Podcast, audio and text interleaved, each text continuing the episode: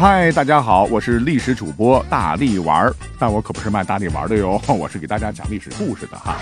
瑞雪翩翩丰收景，选题朵朵报春花。那先给各位拜个年，祝大家新年快乐！红包发我微信，等会儿啊。那我们都知道啊，回家呢是过年的一个主题了。回家过大年本来就是一件非常开心的事情，可是呢，对于狗年的单身汪们来说，哎，难免就是虎口一震，心头一紧呐。因为家里头的那些七大姑八大姨正带着一大波犀利的问题向你涌来，你说你怕不怕？哎呦，你二十五了还没对象，快三十了还不结婚？你看你也老大不小了哈，还没对象，啥时候结婚呢？啥时候结婚生子啊？啥时候把对象领回家看一看呢？啊巴拉巴拉巴，苍天的大地哈，饶过我吧，我只是个孩子啊。那面对这些长辈们凌厉的攻势，大家伙该怎么做呢？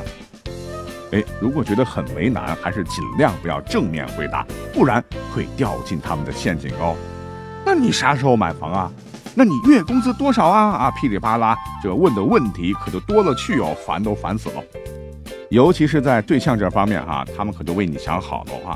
哎，没对象啊，那你怎么办呢？年纪这么大了，你也得为你自己想想啊，啊，为你父母想想啊。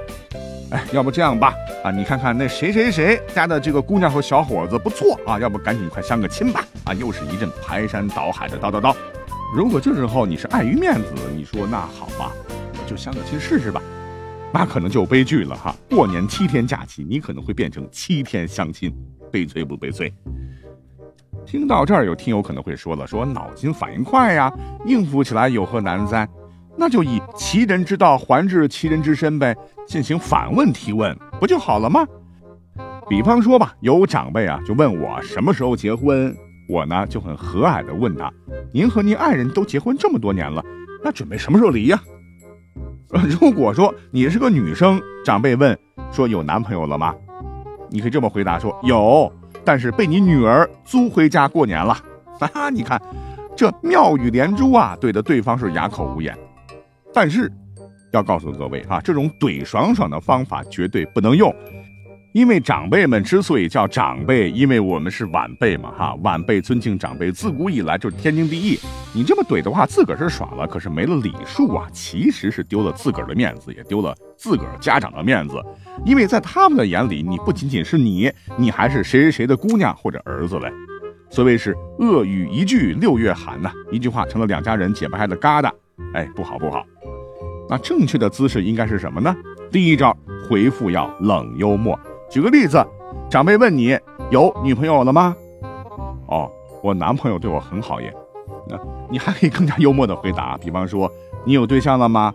男生可以这么回答，说还没有啊。今年主要重心呢还是在工作上，想好好的努力多挣钱，买套大房子，不能让将来的女朋友吃亏呀。这回答多么高大上的一个理由啊！如果是女生嘞，别人问你说有没有对象啊？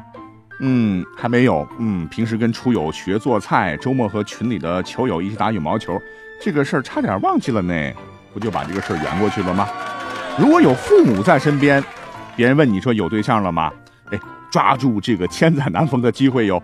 男的可以说，哎，还没有啊，啊，想找到像我妈一样好的，实在是太难太难了。女生也可以依葫芦画瓢哈，这样回答，哎，想找到像我。爸一样好的实在是太难太难了，得整个大半年，你爸你妈绝对不会再催婚了啊！不信你试试。好，这是几个语言技巧了哈。那么下面呢，大力呢再给您支几个套路啊，列位也可以试一试。听好了哈，第一招叫蒙混过关。比方说在饭桌上吧哈，你要是碰到。呃，话比较多的长辈想问你那些让你烦心的那些问题，怎么办呢？不用多说话哈，直接拿起筷子给他碗里拼命的夹菜来吃鱼、吃肉、吃菜，让他没有机会嘚嘚嘚。再不行，你就东扯西扯啊。比方说，你家孩子上几年级啦？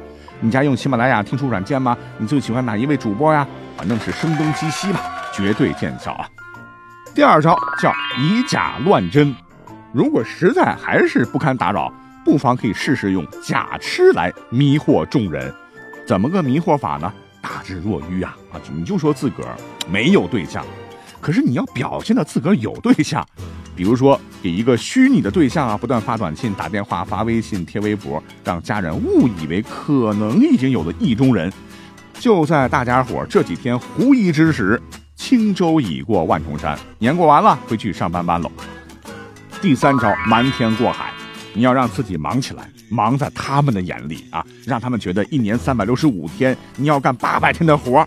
所谓是年轻人事业为重啊，七大姑八大姨看你为了理想这么拼，哎，也就自然退散了。不过这需要演技啊，千万别穿帮了。好，节目最后呢，大力呢其实还是希望各位能够平安的度过这个春节后，开春啊就赶紧准备找对象吧哈，争取狗年脱单，大家说好不好？